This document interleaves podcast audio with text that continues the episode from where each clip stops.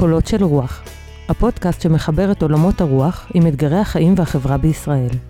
עורך ומגיש, ליאור טל שדה. שלום לכם ולכן, אנחנו בפרק ה-55 של קולות של רוח, ואני מתחיל אותו במעין פרסומת. רציתי לספר לכם שבקולות, עמותת קולות שעל שמה בעצם נקרא קולות של רוח, שבקולות יש לנו קורסים קצרים כאלה, בני 3-4 מפגשים, קורסים חודשיים, כאילו חודש אתה לומד בו נושא אחד על רגל אחת, פעם בשבוע, שעה וחצי, באופן מקוון, בזום, העברנו את זה לזום, כמובן בעקבות עולם הקורונה, וכנראה שנשאיר את זה שם, כי זה נוח להרבה אנשים כשעושים סדרה קצרה של מפגשים, ואם במקרה אתם שומעים את הפרק ממש כשהוא יוצא, זאת אומרת לפני ה-29 ביוני, יום שני הקרוב, למי ששומע את זה כשזה יוצא, אז אני מתחיל שם סדרה של 4 מפגשים שעוסקת בנושא אזיקים שקופים. שאלת החירות, מתי אנחנו בעצם עם אשליה של חירות, אבל לא באמת בני חורין, כל מיני תיאוריות מעולם היהדות, דרך עולמות הפילוסופיה, ממרקס ועד ניטשה, מפרום ועד מרקוזה, לגבי כיצד בעצם החברה מטילה עלינו כל מיני אזיקים. אתם יודעים שרוסו אמר, האדם נולד חופשי ובכל מקום אסור הוא בהזיקים. אז אנחנו ננסה לפענח מהם האזיקים שאוסרים אותנו בכל מקום, בין אם אנחנו מודעים אליהם או לא. ואם אתם רוצים להצטרף, אז פשוט תכתבו לי או תיכנסו לאתר קולות ותמצאו את הקורס ואתם יכולים להירשם שם, זה גם נמצא בפייסבוק שלי, ואני אשמח. וממש שבוע אחריי מתחיל קורס מרתק עם ליאון וינרדאו, דוקטור הרב ליאון וינרדאו, שיעסוק בסיפור של יהדות ארצות הברית בעת הזו בעידן טראמפ, ודרך עולם של רוח ובית מדרש וטקסטים עתיקים יותר ידבר על העכשווי. יש שם, אני יודע, תוכנית מרתקת, אז אפשר להירשם גם שם לאתר קולות. עד כאן הפרסומת, ועכשיו אספר לכם מה אנחנו הולכים לעשות בפרקים הקרובים. אנחנו בסדרה חדשה שתעסוק בדמות מופלאה, שאני לא חושב שהיא מאוד מוכרת לרוב המאזינות והמאזינים, ובגלל שחבל שהדמות הזו לא מאוד מוכרת, אז הנה אנחנו עושים עליה סדרה. ואני אספר לכם איך אני הגעתי אליה. העברתי איזושהי הרצאה וניגש אליי איש חביב בשם דובי, שעובד בהוצאת ספרים ומדי פעם מצ'פר אותי באיזה ספר, ואמר לי, תשמע, יצא ספר חדש, הנה הביא לי מין ספרון כזה ביד שאני שמח להעניק לך, אולי תמצא בו עניין, איזה ספרון של המכתבים מבית הכלא שכתבה רוזה לוקסמבורג. אמרתי לו, תודה רבה דובי, זה ממש יפה מצדך, ויש לי רק שאלה אחת, מי זאת רוזה לוקסמבורג? מביך, אבל לא היה לי מושג, באמת לא ידעתי מי זאת רוזה לוקסמבורג, שמכונה רוזה האדומה, גם את זה אז עוד לא ידעתי. לקחתי את הספרון הזה, ראיתי שתרגמה את המכתבים לאה גולדברג, שיש מבוא מאת שולמית אלוני, אמרתי זה כנראה משהו רציני, קראתי את הספרון, אני לא מכיר הרבה טקסטים שגרמו לי, כל כך, לא יודע, להתרגש, שנגעו בי עמוקות, שגרמו לי לשלב את זה שאני חושב פתאום מחדש ומרגיש מחדש, וקרה לי שם איזה משהו בקריאה של הספרון הזה. גיליתי דמות מופלאה שמהיכולת שלה להתחבר לקצה של הקצה של תופעות הטבע, לשמוע את ניגון החיים כמעט בכל דבר ובכל מקום, ואת כל זה מתוך בית הכלא, ועד להומניזם הצרוף העמוק הזה שהוא מין כל כך אותנטי וכל כך מיוחד. גיליתי דמות, לא ידעתי עליה יותר מדי, ואז התחלתי קצת ללמוד, וגיליתי שעם דעותיה, עם האג'נדה הפוליטית, האידיאולוגית, המרכזית של רוזה, אני לא כל כך מסכים, ועדיין לקרוא את זה אצלה, ולהתמודד עם הטענות שלה שם, זה היה מעורר מאוד מבחינה אינטלקטואלית, והייתי צריך ככה להשקיע בזה אנרגיות. רוזה לוקסמבורג הייתה הוגה סוציאליסטית, מהפכנית, מרקסיסטית, שלא התפשרה על המהפכנות ולא התפשרה על המרקסיסטיות. היא הגיעה לתוך העולם הסוציאליסטי, הייתי אומר אולי טיפה קיצוני הזה, אבל כמובן מי שתומך בו לא יסכים עם המילה קיצוני. היא הגיעה לתוך העולם הרדיקלי הזה, השורשי הזה, מאיזושהי התנגדות עמוקה לכל דיכוי בעולם, ומאיזשהו ניסיון לשחרר את האדם, וניסיון להיאבק בסבל. ואנחנו רוצים לעשות סדרה של 3 פרקים על רוזה, כשהפרק הראשון יעסוק בתפיסה הזאת, הסוציאליסטית מהפכנית שלה, ובנקודה הזאת אולי גם צריך להגיד, הפרק אולי לא יהיה קל לחלק מאיתנו, זאת אומרת פרק שעוסק בסוציאליזם מהפכני, קומוניסטי, נראה כאילו לא רלוונטי, דורש, מרגיז בכל מיני מקומות, כל הזמן תעלה בנו התחושה שאומרת מה זה הקומוניזם הזה שהרג מלא אנשים? אנחנו ננסה להתמודד עם זה בפרק הזה. הפרק שני כבר לא יהיה סביב האג'נדה המרקסיסטית, למרות שהוא יזכיר אותה, אלא יעסוק בהתנגדות העמוקה שלה למלחמת העולם הראשונה, התנגדות שבגללה ישבה בכלא, ודרך ההתנגדות הזאת למלחמת העולם, ובייחוד דרך אחד המכתבים שהיא כתבה מתוך הכלא, אנחנו ננסה לפענח את עיקרי התפיסה האומניסטית אנושית שלה, ואז בפרק השלישי נקדיש את כולו רק למכתבים, וזה יהיה בעצם פרק כמעט נטול אג'נדה פוליטית, מרקסיסטית וכן הלאה. זה יהיה כבר פרק שמדבר על הדברים הכי חשובים אולי בחיים שלנו, וניגע בו גם קודם כל בקשר שלה עם לאה גולדברג, אבל דיאלקטיקה המופלאה שניתן למצוא אצלה בין חיבוק החיים ומציאת האושר בכל פינה לבין זה שהיא הייתה אדם שנאבק באופן תמידי. אז קצת קורות חיים של רוזה לוקסמבורג. היא נולדה בשנת 1871 בעיירה זמושט בפולין, אני מקווה שאני אומר את זה נכון. היא יהודייה, נולדה למשפחת סוחרים יהודית משכילה, עמידה. כשהיא הייתה ילדה קטנה, בערך בת 5, פגעה מחלה בירכיה, זה גרם לה להיות מרותקת למיטה בתחילת ילדותה, ואחרי זה גרם לה לצליעה קשה, לנכות במהלך כל חייה. אז תדמיינו אישה בתקופה טרום פמיניסטית שיש סובלת גם מנכות, שהיא בכל מקום מיעוט, שיהודייה, ושהיא הולכת להפוך לאחת הדמויות החשובות ביותר של תחילת המאה ה-20, למרות או בזכות כל המכשולים האלה. בבית ספר התיכון היא כבר מתחילה לקרוא כל מיני טקסטים מהפכניים, סוציאליסטיים, היא מתחילה להיות פעילה בכל מיני תנועות. בשל חלק מפעילותה בשנת 1889 היא נאלצת לברוח מפולין לשוויץ, היא הולכת ללמוד באוניברסיטת ציריך, מקבלת תואר דוקטור במדעי המדינה. היא פוגשת שם גם את המהפכן היהודי פולני, ליאו יוגיחס, שהופך להיות גם בן זוג שלה במערכת יחסים מסובכת, והיא לומדת אצל אלברט איינשטיין. למה אני מציין שהיא לומדת אצל אלברט איינשטיין? כי זה נורא מעניין לראות את הדברים שאיינשטיין אמר עליה, על פי מה שכתוב בספר איינשטיין ובני דורו, שכתב לואיס אס פויר, שאינני מכיר, אבל שלח לי את זה תלמיד שהיה אצלי בסדרת מפגשים על רוזה, יורם הלוי, תודה רבה לך יורם. אז הוא שלח לי ציטוטים שהוא מצא בפנים, שבו כתוב שאיינשטיין החשיב אותה לטובה בתלמידותיו, ועכשיו אני מצטט, איינשטיין העריץ אותה מאוד ואמר, כי היא הייתה טובה מדי בשביל העולם הזה, והעם הגרמני לא היה ראוי לאישה כמותה. אז היא לומדת שם בציריך, לאחר מכן היא עוברת לתחנה המרכזית, אולי החשובה ביותר בתולדות חייה, שזה המעבר לגרמניה ב-1898, היא עושה שם איזה שהם נישואים פיקטיביים כאלה כדי לקבל את האזרחות, היא מצטרפת ל-SPD, המפלגה הסוציאל דמוקרטית הגרמנית, קוראת ברית עם אחד הפעילים הרדיקליים שם, קרל ליבקנכט, שהולך להיות מרכזי בסיפור חייה וגם בסיפור מותה, והיא עוברת להיות חלק מההנהגה של האגף היותר מרקסיסטי, יותר שמאלי של המפלגה.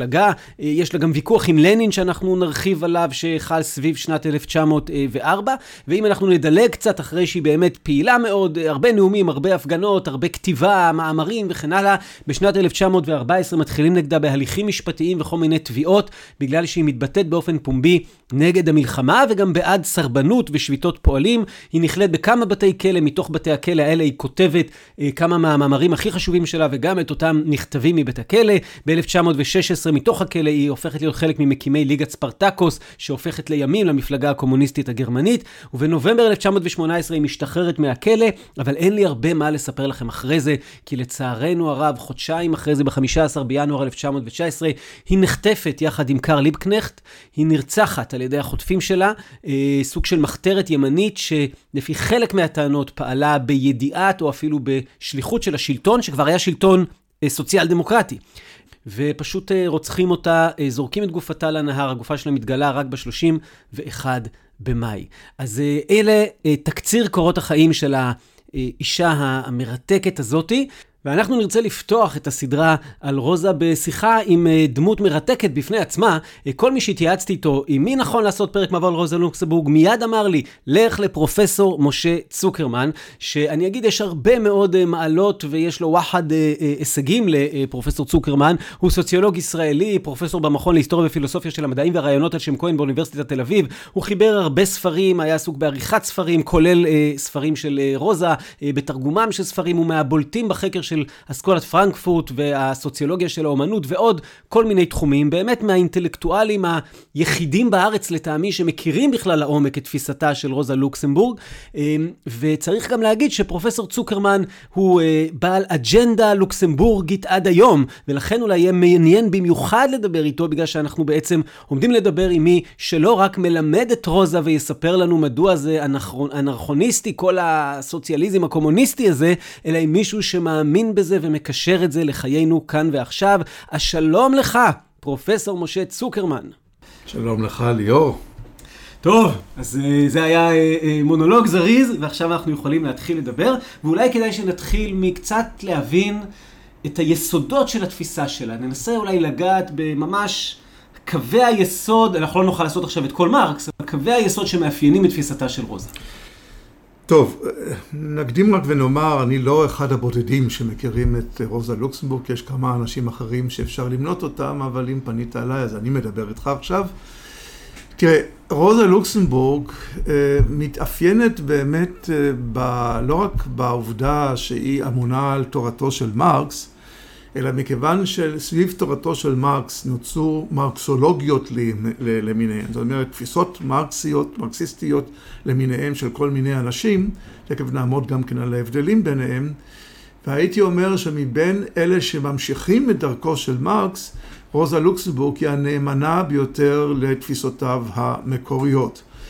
זה לא אומר שאלה שניסו דרכים אחרות לא ידעו מה הם מדברים. אנחנו מדברים על אנשים רציניים, אנחנו מדברים על אנשים שהם מטען הגותי, גם כן מטען מהפכני, פוליטי, ראוי לציון. אבל אם אני צריך לאפיין אותה בספקטרום הזה של כל מיני אנשים שבאו בעקבות מרקס, היא אולי האותנטית ביותר ברצפציה של ההגות שלו. אם אני צריך לגזור מהמושג המרכזי אצל מרקס, שזה מושג הייצור, production, 4 קטגוריות שמהם אני יכול להבין את כל הפיגום של מרקס, זה קודם כל שמרקס מדבר ייצור, שיש מה שנקרא אמצעי ייצור, מה שאנחנו קוראים טכנולוגיה. האדם הוא היצור החי היחיד אשר בונה ומייצר אמצעי ייצור שבאמצעותם הוא משתלט על הטבע על מנת לספק את הצרכים שלו. יש לנו את מה שנקרא כוחות הייצור, שהם האנשים שמפעילים את האמצעי ייצור, את הטכנולוגיה, וגם כן אבל רואים את המשאבים בטבע כחלק מהכוחות שמפעילים אותם. יש לנו אחר כך את מה שנקרא יחסי ייצור, למה? משום שאם אמצעי הייצור הם באמת הדבר המרכזי שמרקס עליו בונה את היכולת של האדם לעשות את הרפרודוקציה החברתית, דהיינו את השיתוק של הקיום האנושי והמשך קיומו, אז יש לו טענה מרכזית שהיא מופיעה במניפסט הקומוניסטי כידוע, והיא הטענה שמאז ומעולם היה איזה מיעוט אשר שלט באמצעי ייצור, ואותו מיעוט ששלט באמצעי ייצור שלט מנעובה בעצם בחברה כולה, מהסיבה הנורא פשוטה שאמצעי ייצור הם חיוניים על מנת לקיים את החברה. במובן הזה, מה שאתה אמרת כרגע, יש לנו את מה שנקרא המעמדות השליטים, המעמדות שיש להם את הבעלות, את הקניין על אמצעי ייצור, והמעמדות הנשלטים, אלה שמפעילים את אמצעי ייצור מבלי שהם יהיו לזה מרקס קורא יחסי הייצור, היחסים בין המעמדות הנשלטים והמעמדות השולטים.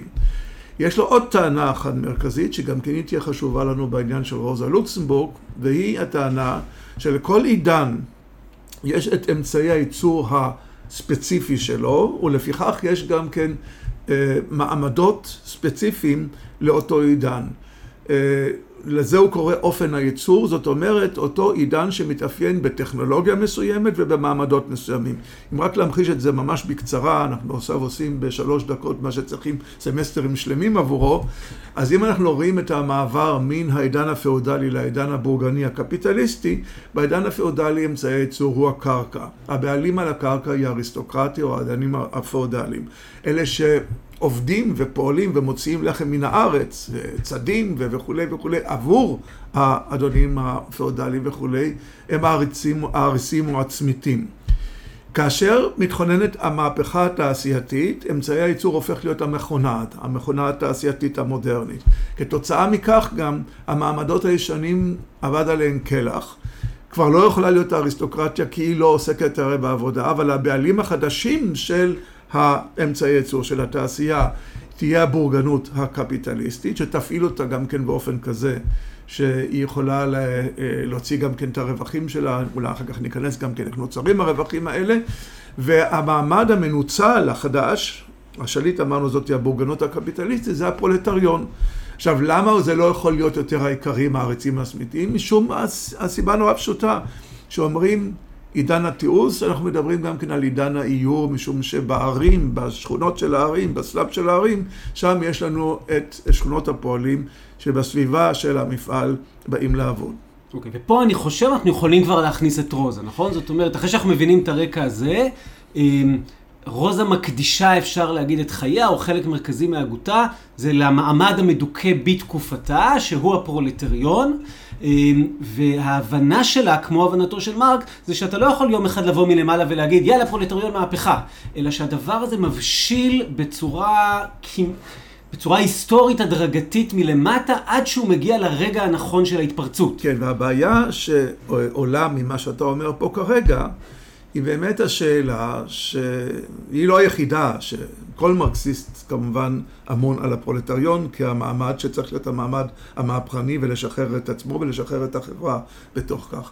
הנקודה החשובה פה לענייננו היא בדיוק שאלת ההבשלה. זאת אומרת, מתי הופך באמת המעמד להיות למעמד מהפכני, שמסוגל גם כן להשתלט ולעשות את המהפכה בחברה. ופה היו חילוקי דעות רציניים ביותר בקרב ממשיכיו של מרקס. אצל מרקס הייתה טענה בסיסית שבה אמרה, עד שהקפיטליזם לא ימצא את עצמו, עד שהוא לא באמת יוציא את כל הפוטנציאלים שלו, אתה לא יכול בעצם להפעיל שום מהפכה. מהפכה אצל מרקס זה לא איזה מין החלטה של חבר'ה שאוכלים פיסטוקים בסוף שבוע ומחליטים יאללה מהפכה, אלא מהפכה זה דבר מבני, עניין סטרוקטורלי. מה הדבר הזה אומר? שאם הגיע המצב האובייקטיבי, זאת אומרת יחסי הייצור כבר למצב, שנוצר מצב חדש. עד כדי שלפרולטריון כמעט אין מה להפסיד חוץ מאת כבליו בביטוי הידוע. כמו שמרקס אומר את זה במניפסט הקומוניסטי, בדיוק.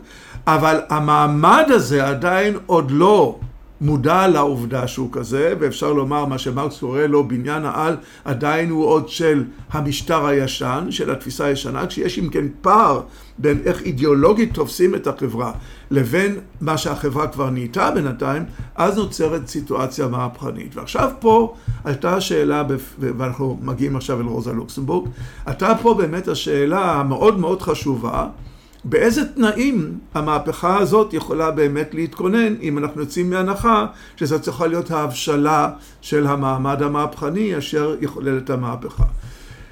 הטענה של לנין, אם ניכנס לעובי הקורה, הייתה המעמד ההמונים הם לא יכולים להבשיל, והוא אמר את זה גם כן מתוך זה שהוא חי במדינה ששם פרצה בסיכומו של דבר מה שנקרא המהפכה הסוציאליסטית או הפרולטרית, אבל זאת הייתה מדינה מפגרת, זאת הייתה מדינה שלא היה בה לא בורגנות, שלא היה לא תיעוש, שלא היה בה פרולטריון, אנחנו מדברים על רוסיה הצארית, שם דווקא הדבר הזה, ולכן הוא בין היתר הבין שעל מנת להביא את הפועלים למצב שהם בעלי תודעה מהפכנית וכולי, יש צורך בפעילות מלמעלה, כמו שקראת על זה קודם. זה קאדרים, זאת האינטליגנציה וזאת היא המפלגה.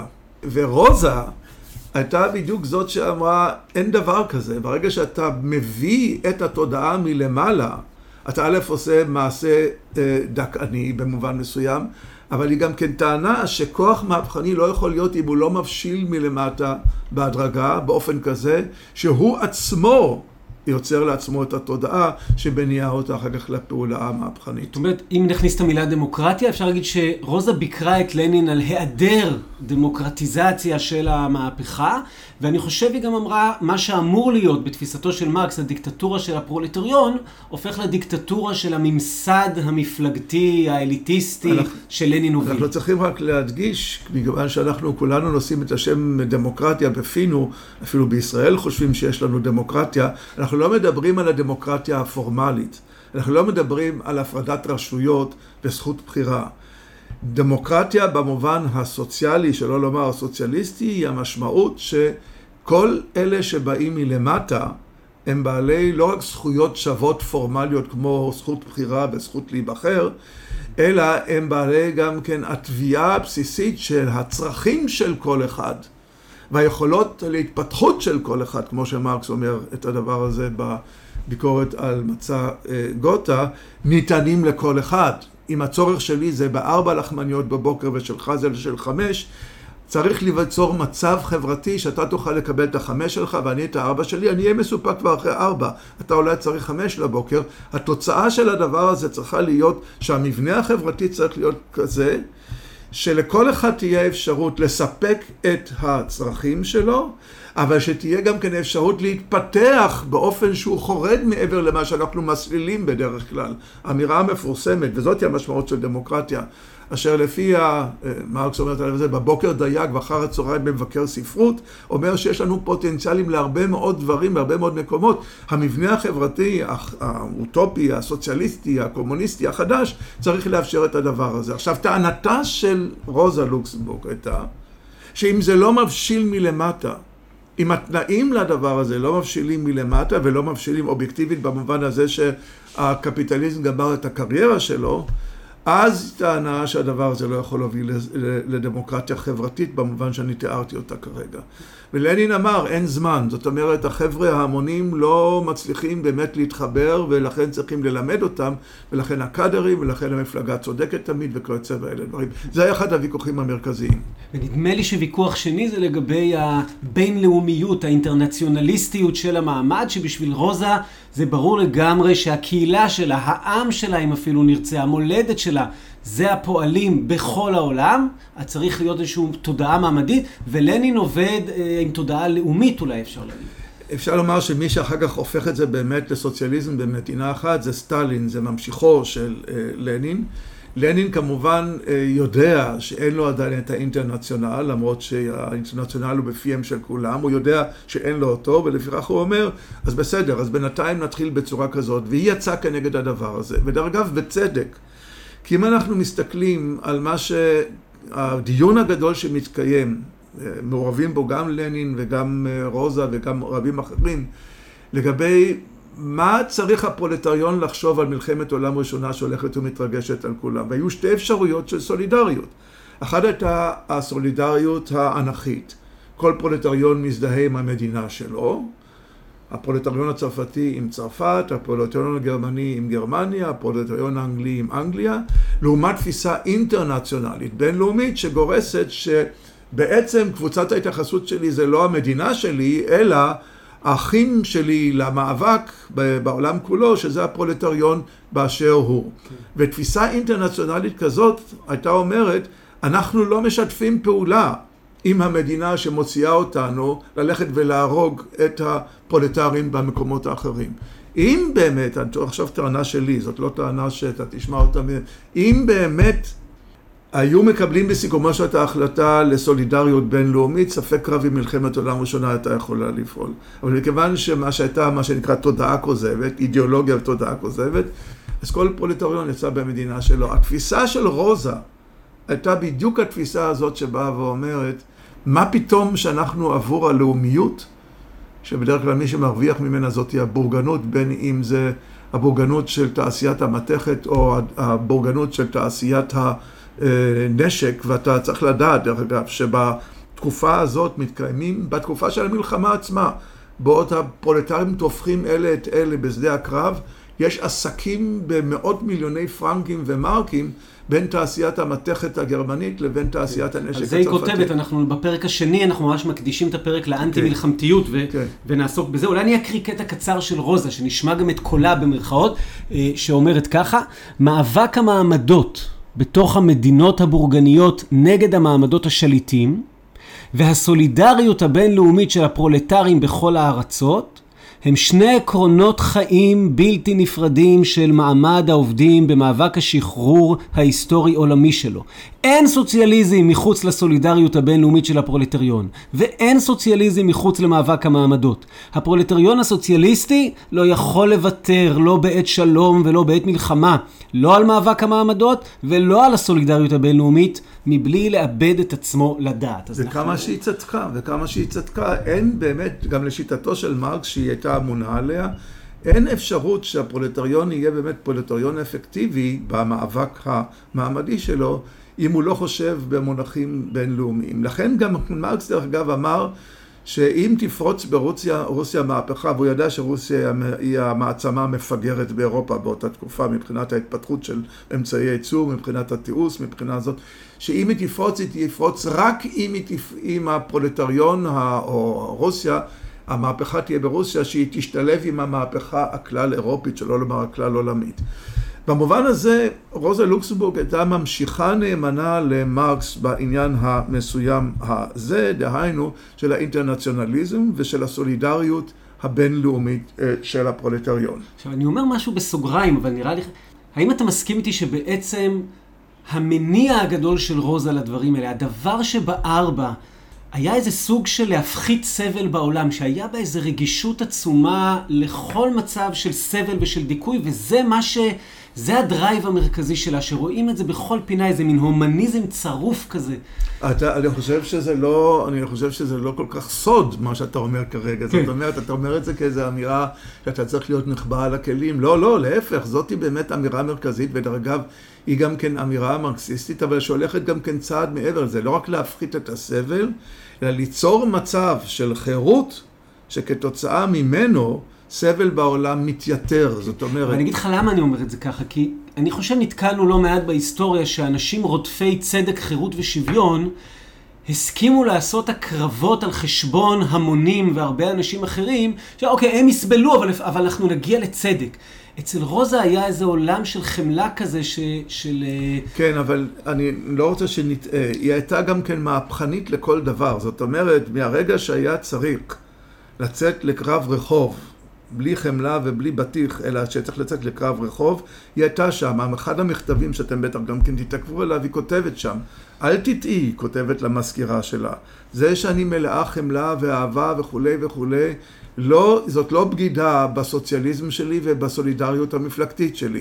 אני אמות או ברחוב או בכלא. אמות על משמרתי, כן. כן, כן. אני אמות או ברחוב, בקרב רחוב, או בכלב, היא צדקה, דרך אגב, היא מתה בסיכומו של דבר. כן, אבל באותה פסקה היא אומרת, אבל עדיין, אל תראי את זה כלא בסדר מה שאני אומרת, אני מרגישה הרבה יותר בבית, כשאני נמצאת פה בתוך הטבע, ועם הציפורים שמצייצות, מאשר כשאני נמצאת בכינוס של המפלגה. היה לה שם משהו מיוחד, אולי הביאה איזו נשיות מיוחדת, אולי כדי להגיד, אנחנו בתוך עולם גברי מאוד מאוד, רוזה בחוד המאבק, בשעה שאפילו אין לה זכות בחירה. אני אומר שאתה לא רק צודק, אלא אתה גם מדגיש את אחד הדברים שהפכו אותה לאחד הדמויות הנערצות בחיי, שהם כבר חיים ארוכים מאוד. אני אומר את הדבר הזה, אבל תוך כדי הדגשת העובדה שהיא הייתה מרקסיסטית והיא הייתה קומוניסטית, והיא ידעה שמאבקים חברתיים לא נקנים באהבת אדם ובחמלה. זה לא רק פרחים. זה לא רק פרחים. זאת אומרת, יש בפירוש גם כן רגע שצריך ליטול את הנשק וצריך להיאבק. כן. יש לי ציטוט שלה על זה, אולי אני אגיד, שמצד אחד היא אומרת ככה, במהפכות הבורגניות שימשו שפיכות דמים, טרור ורצח פוליטי, נשק חיוני בידי המעמדות העולים, למהפכה הפרולטרית אין צורך בטרור למען מטרותיה. היא מתעבת רצח וסולדת ממנו, אבל באותו מאמר, את ההתנגדות של הבורגנות יש לשבור בכל צעד באגרוף של ברזל, בחיוניות חסרת מעצורים. מול האלימות של מהפכת הנגד הבורגנית, יש להעמיד את האלימות המהפכנית של הפרולטריון. בדיוק ככה, זאת אומרת, ופה מהבחינה הזאת היא בעת ובעונה אחת הייתה ההומניסטית שאתה מדבר עליה, אבל גם כן זאת שמבינה גם כן, שהמעבר מאופן יצור אחד לאופן יצור אחר, כמו שדיברנו כרגע, אינו עניין של אני יודע איזה מעמד מבין, אני גמרתי את הקריירה ומעביד בשלווה את השרביט למעמד הבא. לא, זה מה שמרקס מציג לנו במניפסט הקומוניסטי, זה מה שאפיין את ההיסטוריה האנושית, זה מאבקים עקובים מדם. שמתקיימים לאורך כל הציביליזציה האנושית. היה ויכוח היסטורי נגיד, כן. מאוד חזק. אדוארד ברנשטיין היה הנציג הגדול של תפיסת הרפורמה. בשאלה האם אנחנו צוברים כוח דמוקרטי פוליטי, משתלבים בשלטון ומכניסים תיקונים בזה אחר זה באופן של רפורמה הדרגתית, כדי ליצור חיים טובים יותר, שזה מה שהיום אנחנו תופסים בדרך כלל שאנחנו אומרים סוציאל דמוקרטיה, לזה מתכוונים, לבין התפיסה של רוזה שטענה, זה לא ילך. אז בואו נדבר על למה היא אמרה זה לא ילך. כן, בואו נדבר על הדבר הזה קודם כל במונחים של למה ברנשטיין מגיע למסקנה, משום שיש בתפיסה או בהגות המרקסיסטית, מעבר לניתוח המאוד מאוד קר והמאוד מאוד מדויק והמאוד מאוד אנליטי של הדברים, גם כן יסוד שהוא יסוד אוטופיה, הייתי אומר, משיחי, ואפילו איזה מין הסתכנות בפרוגנוזה. זאת אומרת שהדברים, מה שנקרא, בוא יבואו בסיכומו של דבר. המתי הם יבואו בסיכומו של דבר, זה אף אחד לא יכול היה לתת באמת איזה תוכנית נסיעות כאלה שיגידו, מחר, מחרתיים, או בעוד שנה, או בעוד שנתיים, או בשני עשורים וכולי וכולי. זה הוביל אנשים מסוימים מתוך המחנה הסוציאליסטי, וברנשטיין, אדוארד ברנשטיין היה אולי מרכזי ביניהם, שאמרו, זה לא קורה. זאת אומרת, המהפכה הגדולה שאנחנו אומרת לא קורית. היא לא מתרחשת, בפועל היא לא מתרחשת, ואיפה שהיא כן מתרחשת, אז היא מתרחשת בצורה פרטיקולרית, היא מתרסקת, הדוגמה הזאת של הקומונה הפריזית בשנת 1870, 71 וכולי. שבאמת גם כן מרקס בעצמו היה מסויג ממנה, משום שזה עוד לא היה, האינטרנציונליזם עוד לא הגיע. זאת אומרת, אתה מרגיש פה שהוא עוד לא הגיע, לא שלא ראוי שתהיה מהפכה. לא, לא, ראוי. היום הסוציאל דמוקרטים יגידו לא ראוי שתהיה מהפכה, אז זה לא הסיפור. הם מדברים על כך שראוי, אבל היא לא מגיעה, ולפיכך צריך לעשות את הפשרה, ושומע את הדבר הבא. בואו ניכנס לתוך המוסדות. בואו נשתף פעולה עם הפרלמנט הבורגני, עם הדמוקרטיה הפורמלית, כמו שקראתי לה מקודם, ונשפר לפחות את רמת חייהם של הפועלים מבפנים. וזה באמצעות מה שאתה אמרת נכון מאוד מקודם, באמצעות רפורמות. זאת אומרת, לא באקט מהפכני, אלא רפורמות. לא הדיקטטורה של הפרולטריון, אלא ההשתלבות של נציגי הפרולטריון בתוך הפרלמנט הבורגני וכו'. זאת תפיסה שהיסטורית ניצחה, אולי לא הצליחה, אבל ניצחה פוליטית. כן, השאלה היא במה היא ניצחה, משום שאם אתה מסתכל על מה קרה לדמוקרטיה, אתה אמרנו שרוצים בהם להיות קצת אקטואלים, אז בואו נדבר, אם אנחנו נקלים, מה קרה לסוציאל דמוקרטיה שהתחילה ככה בזמנו מתוך הסוציאליזם, מה קרה לה אחרי שקרס הקומוניזם הסובייטי בשנת 1990, אז ראינו שהסוציאל דמוקרטיה, שכנראה הסתבר לה שהיא בעצם מיותרת לקפיטליזם. הקפיטליזם היה צריך אותה תמיד אל מול הקומוניזם, על מנת שבוא ולהגיד, אנחנו לא צריכים אתכם הקומוניסטים, יש לנו את הסוציאל דמוקרטיה. ברגע שקרס הקומוניזם, פירקו הסוציאל דמוקרטים את עצמם מנשקם. הצורה של לייבר הפך להיות לניו לייבר באנגליה, הצורה שה-SPD הגרמנית הפכה להיות למפלגה שיותר דומה למפלגה של מרקל, הצורה שפה פירקו, מי פירק פה את ההסתדרות? הרי זה לא היו אנשי הימין שפירקו אותם, אלא אנשים מתוך הסוציאל דמוקרטיה הישראלית. במובן הזה... אוקיי, רק להגיד, אנחנו מקליטים בזמן שהמפלגה הסוציאל דמוקרטית ישראלית יושבת בממשלת נתניהו, במדיניות ש... בוא נגיד, לכל הפחות היא הפוכה לכל מה שאנחנו מדברים עליו. א' וב', אני לא כל כך בטוח שיש עוד דבר כזה, מפלגה סוציאל דמוקרטית ישראלית. אני קראת עדיין עוד מפלגת העבודה. אבל מה שאני מבקש לומר כרגע, זה שבעבר להערה שלך, שאני כרגע הגבתי עליה, הייתה באמת שאלה עקרונית, והיא שאלה שגם כן עלתה דרגה ב-68, כאשר במרד הסטודנטים ובשמאל החדש התחילו לומר, אנחנו רוצים מהפכה, ואז היו הקולות הנגדיים שאמרו, מרש דוש אינסטיטוציון, זאת אומרת, הצעדה דרך המוסדות. ופה עלתה באמת הבעיה, כי הטענה של הקומוניסטים, אתם תעשו את זה דרך המוסדות, אתם תראו בסיכומו של דבר שהמוסדות מנצחים אתכם. וזה מה שקרה גם כן ב-68, כאשר גרד שרוידר, לימים הקנצלר של גרמניה, ויושקה פישר, שהוא היה לימים אחר כך שר החוץ של גרמניה, בתקופה שאני גדלתי שם, זה היו שני חבר'ה שהלכו בקרבות רחוב עם המשטרה, החבר'ה האלה התחילו לדבר על הצעדה דרך המוסדות, ואז אתה ראית שהמוסדות לימדו אותם מאיפה משתין הדג. והנקודה הזאת הייתה... זה לא רק שהמוסדות מנצחים אותם, הם הופכים לחלק מהמוסד בסופו של דבר. זה ניחוס כמעט. זה מה שנקרא מבחינתי, המוסדות מנצחים אותם. הם לא פולטים אותם, אלא עושים להם אינטגרציה. אגב, הדילמה הזאת עלתה ברמה לא של מאבק סוציאליסטי וכולי, בשאלה שאם אתה מתנגד, נגיד, לשירות בשטחים, השטחים הכבושים, צריך לומר. אז היו כאלה שאמרו, אני קו רגלי לא תדרוך בשטחים הכבושים, אני לא הולך לעשות שם מילואים, ואם אני צריך להיכנס לכלא, אני אכנס לכלא. ואחרים אמרו, לא, אדרבה, צריך להיכנס וצריך להיות, משום שאז אתה יכול להמעיט את מעשי הזוועה שנעשים שם וכו'. מעשי הזוועה לא התמעטו, לעומת זאת אלה שכן שירתו, היו צריכים לשאול את עצמם בסיכומו של דבר, את מה הם שירתו. כן, נגד יגידו שאם אדם הוא עולם, אז אתה לא רק כאילו מה זה מעשי הזוועה לא התמעטו? אז היו מקומות מסוימים, רגעים מסוימים, אנשים מסוימים, שלפחות סבלו פחות. כן, וזאת תהיה טענה של הסוציאל דמוקרטים במסורת של אדוארד ברנשטיין, שתגיד, אוקיי, לא הגענו למצב שהפרולטריון באמת בסיכומו של דבר, הצליח להגיע לשלטון והצליח לייסד סוציאליזם של ממש, אבל לפחות הגענו לרפורמות כאלה שאפשרו למשל את כל חוק שעות העבודה ואת כל הזכויות של הפועלים וכולי להביא אל העולם בדרכים בורגניות, קפיטליסטיות, אבל לטובת האנשים. דרך אגב, גם הסוציאל דמוקרטיה כאשר היא פעלה בכל זאת, אז היא יצרה גם כן תרבות לעם ומועדונים וכרצה באלה דברים. זאת אומרת, כל מיני הישגים שהיא בהחלט הייתה יכולה להצביע עליהם כהישגים של הקורס הרפורמי הזה. כן. אני אגיד, אני תופס את רוזה כמשוררת, למרות שהיא לא כתבה שירים, כי יש משהו בכתיבה שלה שהוא מאוד...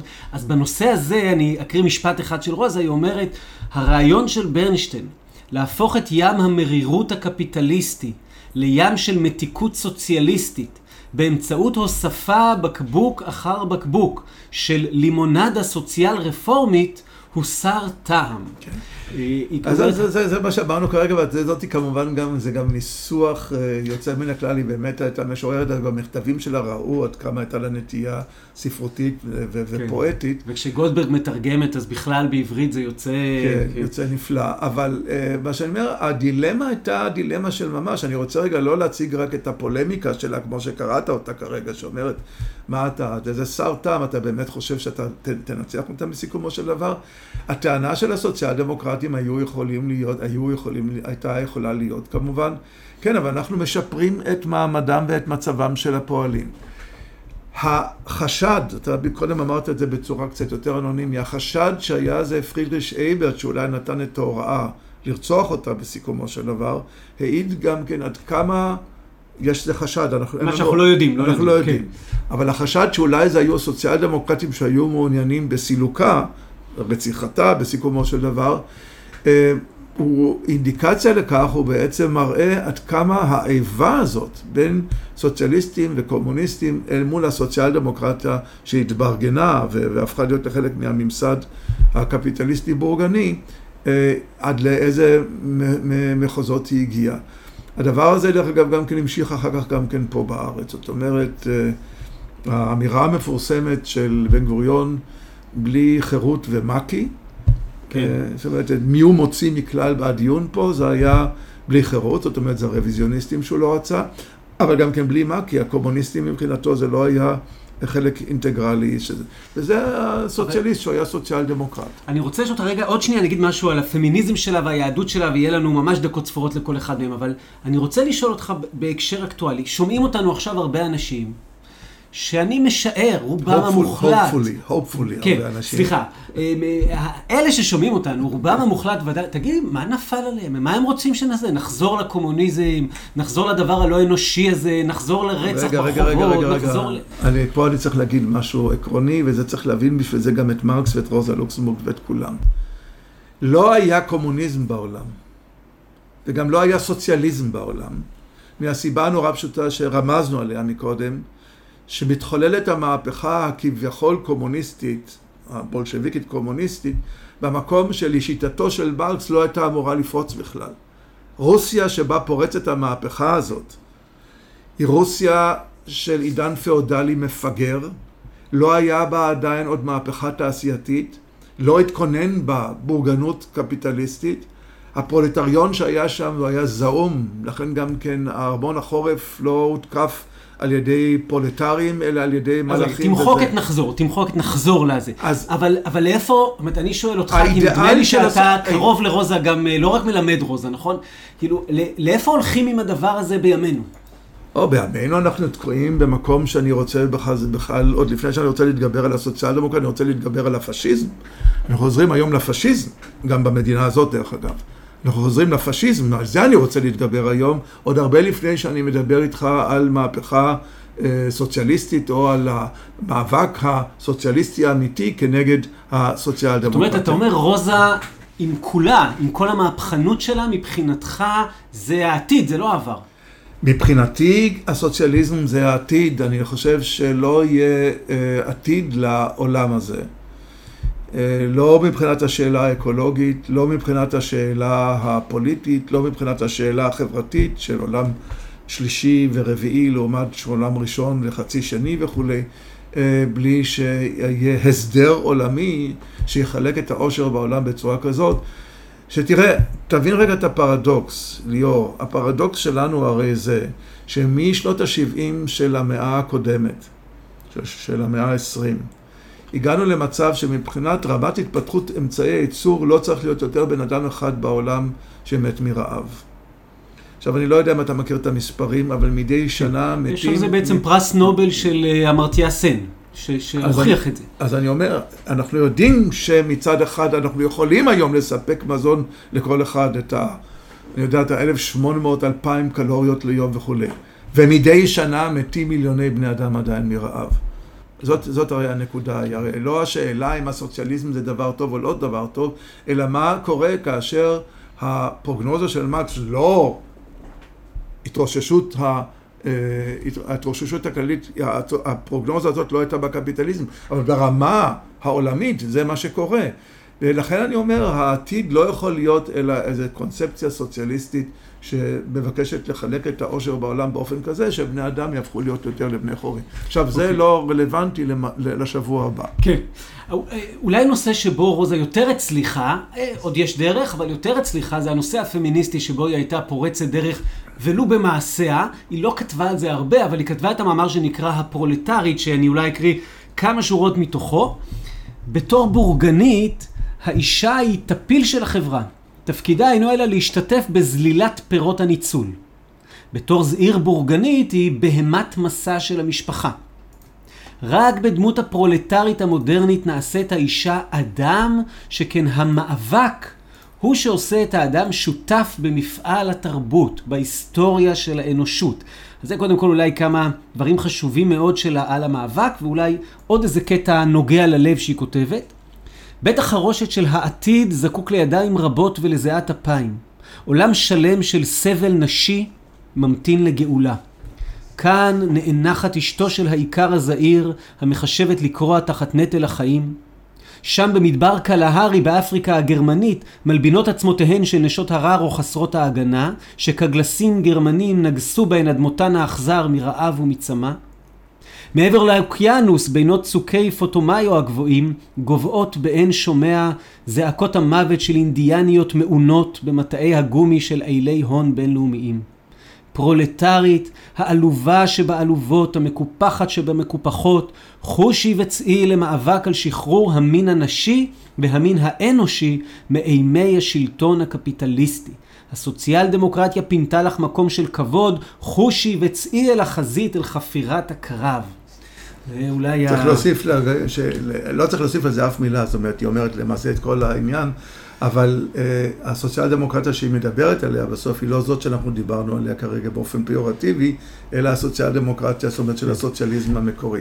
כן, רוזה לוקסמבורג, אני אפילו אומר, אפילו מבלי שתנסח את הדברים באופן אידאי, היא מגלמת במה שהיא, אישה שגם הייתה מוגבלת מבחינה גופנית, עם אנושיות ששופעת מפה עד הודעה חדשה, אינטלקטואלית מזהירה, לא רק איינשטיין חשב ככה, אלא גם כן רבים אחרים.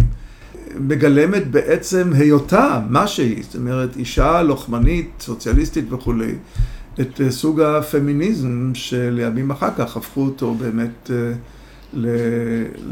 לדגל שצריך, של המאבק אולי היחיד שהצליח באמת במאה ה-20. ואולי במאפיינים האלה צריך גם להגיד, אישה שהיא תמיד מיעוט.